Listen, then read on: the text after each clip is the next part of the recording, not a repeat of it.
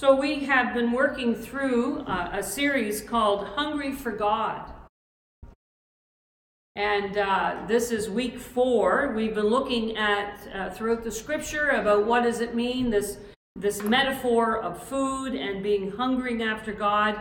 And tonight it's a little different because we're looking at the diet of tears in Psalm 42. But then we'll see that God, in His providence, helps us to put these things together at the right time when we need it. Have you ever been or ever experienced what we call the dark night of the soul? John of the Cross in Spain in 1542 spent time in prison for his faith. And while John was in prison in Toledo, Spain, he penned the term dark night of the soul in a poem. It's a time in spirituality that describes this spiritual crisis in the journey towards this union, this desire for God. And he said, this is what he quoted In the dark night of the soul, bright flows the rivers of God. We can see that as we just heard that Psalm 42 that was read to us this concept, this idea of what does it mean to go through this time of wondering where God is. But one of the beautiful things that we will see in this is that these difficult times can be the very place where God can do his greatest transformation in us. As I was preparing this message this week, I was thinking about that. I was thinking about as we come into spring, a seed is planted in the dark soil. Seems very dark. But later it will bring forth a great harvest. So here's our question we've been asking uh, through this Lenten series is are you hungering for God? We see in Psalm 42 he definitely was. He says that he is thirsting for God. And so this morning we see that there's this holy love thirsting for God. The psalmist thirsts for God like a deer pants for the water. So there is this concept as, as if a deer had been running through the woods and is longing for that drink of water. The psalmist says in verse 1 and 2 As a deer pants for flowing streams, so pants my soul for you, O God. My soul thirsts for God, for the living God. Here he is not thirsting mainly for relief from his threatening circumstances. He's not thirsting mainly to escape from his enemies. He is hungering and thirsting for God Himself. I love this quote. Someone said that passion is birthed in our awareness of need.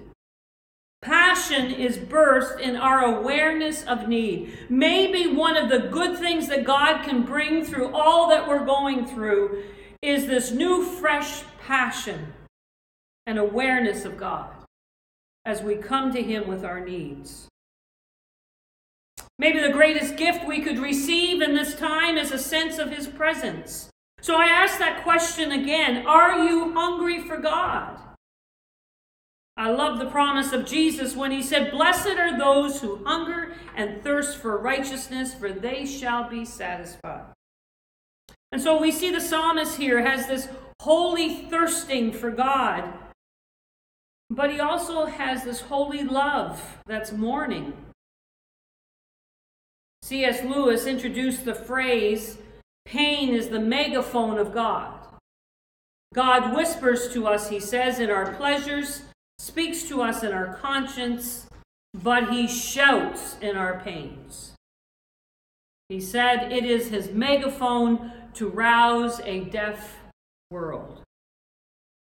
See, this eternal emotional condition that the psalmist is speaking about of depression that we see in verses 5 and 11 describes himself as cast down, that he's in great turmoil.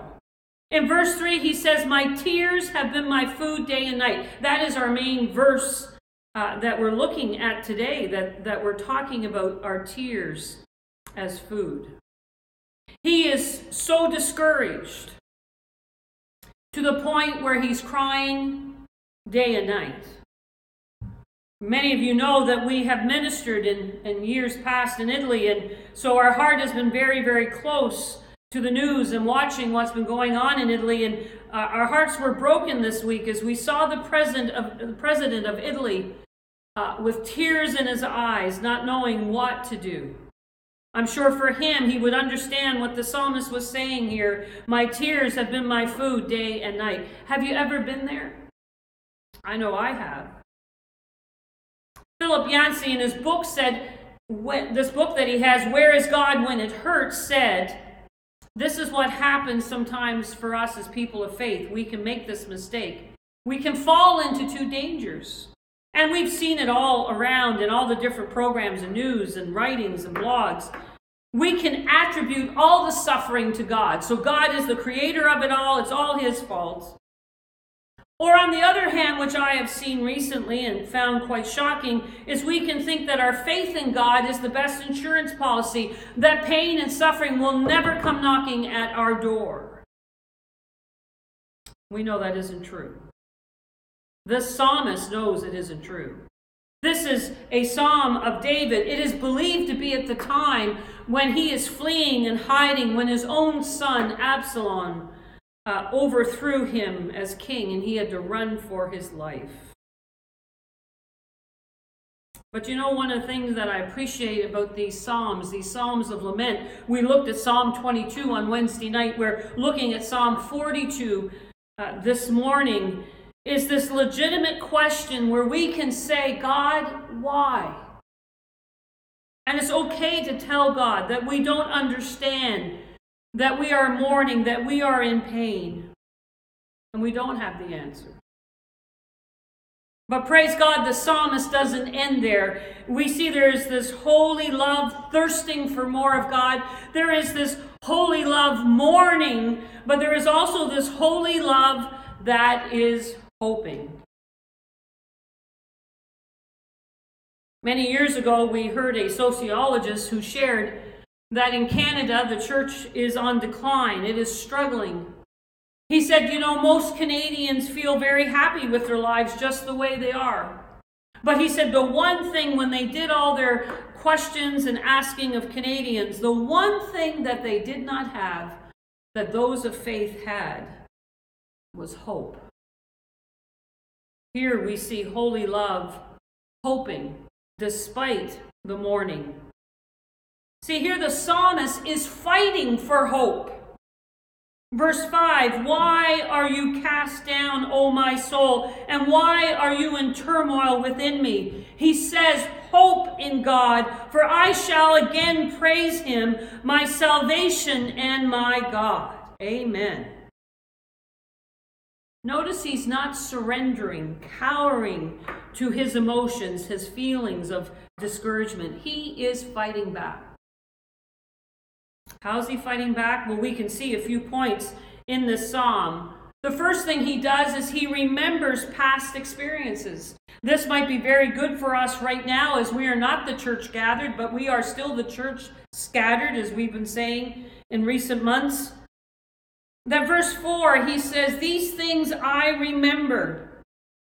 as I pour out my soul, how I would go with the throng and lead them in procession to the house of God with glad shouts and songs of praise, a multitude keeping festival. Now, hear me right. He is not dealing with nostalgia here. He is not saying, Oh, I remember those good old days.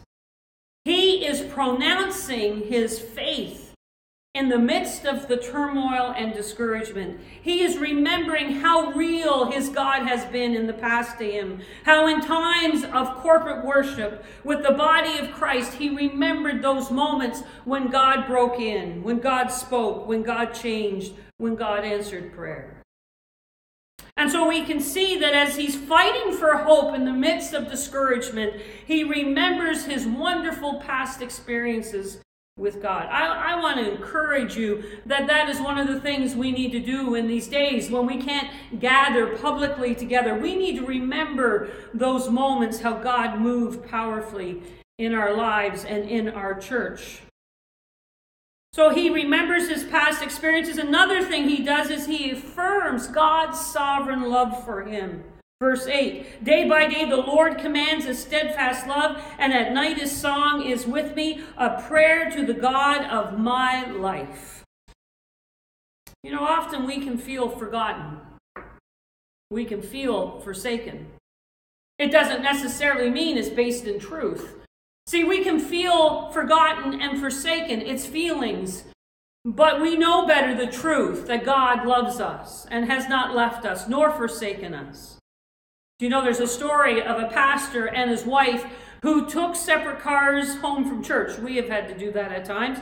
And it's quite ordinary that at home, when they got there, they realized they had left their seven year old daughter alone at the church. The pastor hurriedly uh, went back to the church to get her, and he found her there waiting with tears down her eyes. And with the utmost reproach in her voice, she said, Daddy, you forgot me. What a horrible feeling we know it is to be forgotten. That is the feeling expressed here, right here by the psalmist. That feeling of what has happened. God has forsaken me. God has forgotten me. But even though those feelings are real and, and, and David is sharing them in the psalm, he pushes through the feelings and he looks at God and knows the truth about God. And he never stopped believing in the absolute sovereignty of God and his love over all of his problems, over his life. Now, here's the question do we? Do we realize that God has not forgotten us? That God is still sovereign, that God is still in control, and that He loves us. Now, here's another strange thing that He does. As we see in verse also verse 8, at night his song is with me. In the midst of his depression, in his midst of fighting for hope, he sings. One of the wonderful gifts that God has given us is the power of praise and the beauty of music. Now hear me right. I don't think when I was if I was listening in on this song, I don't think it's a song of joy. I think it's a song in the night. A song to the God of my life. In this psalm, it also talks about as deep calls to deep. I, I think it's a song that is deep, deep in the marrow of his bones, deep, deep in his soul, that where God begins to minister to him like nothing else can. And so God has given us this wonderful gift of music, of song. Isn't it powerful for us as people of faith that that we can continue to sing? I'll never forget after the uh, the earthquake in Haiti, and we were watching CNN, and it was Sunday morning, and their families were gone, and their church was gone, and even their pastor was gone. But the Haitians were in the middle of the streets worshiping and praising God and still had a song to sing. I'll never forget that picture. The truth is for us that God wants us to continue to sing that song. A song much like these words, you would know them. Though Satan should buffet, though trials should come, let this blessed assurance control that Christ has regarded my helpless estate and hath shed his own blood for my soul. And so we can see that he remembers, uh, he affirms, he sings, and he even preaches to his own soul. I don't know if you've ever done that. Uh, preach to your own soul. There is this aspect in this where he's looking into himself I get that picture of him looking in and saying, Why are you cast down, O my soul? Why am I discouraged? Why is my heart so sad? I will put my hope in God. I will praise him again, my Savior and my God. Taking our thoughts captive, not listening to the lies. Maybe for some of us it means turning off the news and the social media for a bit and listen to our souls and speak to our souls and speak the truth of God. Much like we know in this passage If God is for you, who can be against you? He who did not spare his own son, but gave him up for you, how will he not also with him graciously give you all things? Who shall bring any charge against you as God's elect? It is God who justifies. Who is it to condemn? Christ Jesus is the one who died. More than that, who was raised, who is at the right hand of God who indeed is interceding for you, who shall separate you from the love of Christ? No one. That's a paraphrase of Romans 8. And so, in closing, Horatio Spafford wrote that well known hymn we sing often after a terrible traumatic events in his life. His four year old son perished in the Chicago fire. His business was destroyed there. And in 1873, he sent his wife and daughters ahead of him to Europe. But during the crossing of the Atlantic Ocean, the ship sank and all four daughters perished. His wife survived and sent him the telegram saved alone. As he traveled to meet his grieving wife, and past the very spot that his daughters drowned, he penned these famous words When peace like a river attendeth my way, when sorrows like sea billows roll, whatever my lot, thou hast taught me to say, It is well, it is well with my soul. And we know the refrain It is well, it is well with my soul, with my soul. It is well, it is well with my soul. You see, the truth is, hope is like an anchor. We drop down in the storms of life. So, have you been in that place? Are you in that place right now where tears have been your food both day and night? While people say to you continually, Where is your God? Well, I give God the praise this morning that as the psalmist would tell us, that God is right here with us. I would say to us this morning that Jesus is right here with us. Before the grave of a friend, we are told in John 11 that Jesus wept. In the garden, on his knees, crying out in agony. We see in Mark 14 that Jesus said to his disciples, Sit here while I pray. He took Peter, James, and John along with him, and he began to be deeply distressed and troubled. My soul is overwhelmed with sorrow to the point of death. Did you hear that? Our Lord says, My soul is overwhelmed with sorrow to the point of death. And he said to them, Stay here and keep watch. We have one who knows what we're going through. We have one who is with us in our suffering and pain. We have one who weeps with us. I, I, I love this uh, passage. Though weeping has endured for a night, a long night, yet joy will come in the morning a memory came to me a time when God was so uh, real in the midst of mourning. It was a time when we got the phone call, the dreaded phone call that none of us appreciate hearing, when my father in law passed away. We still don't know how we drove that 45 minutes uh, to be with the family. It was a sudden passing. It was we were in shock. But we had a van, and as we were driving in that van in those two front bucket seats, we both commented on how the presence of God came into that van with us. And we were aware that God was real, that we were aware that God was with us, and that God was going to see us also through that dark night of the soul. I praise God and look forward to the day when Revelation 21 tells us that He will wipe away every tear from their eyes.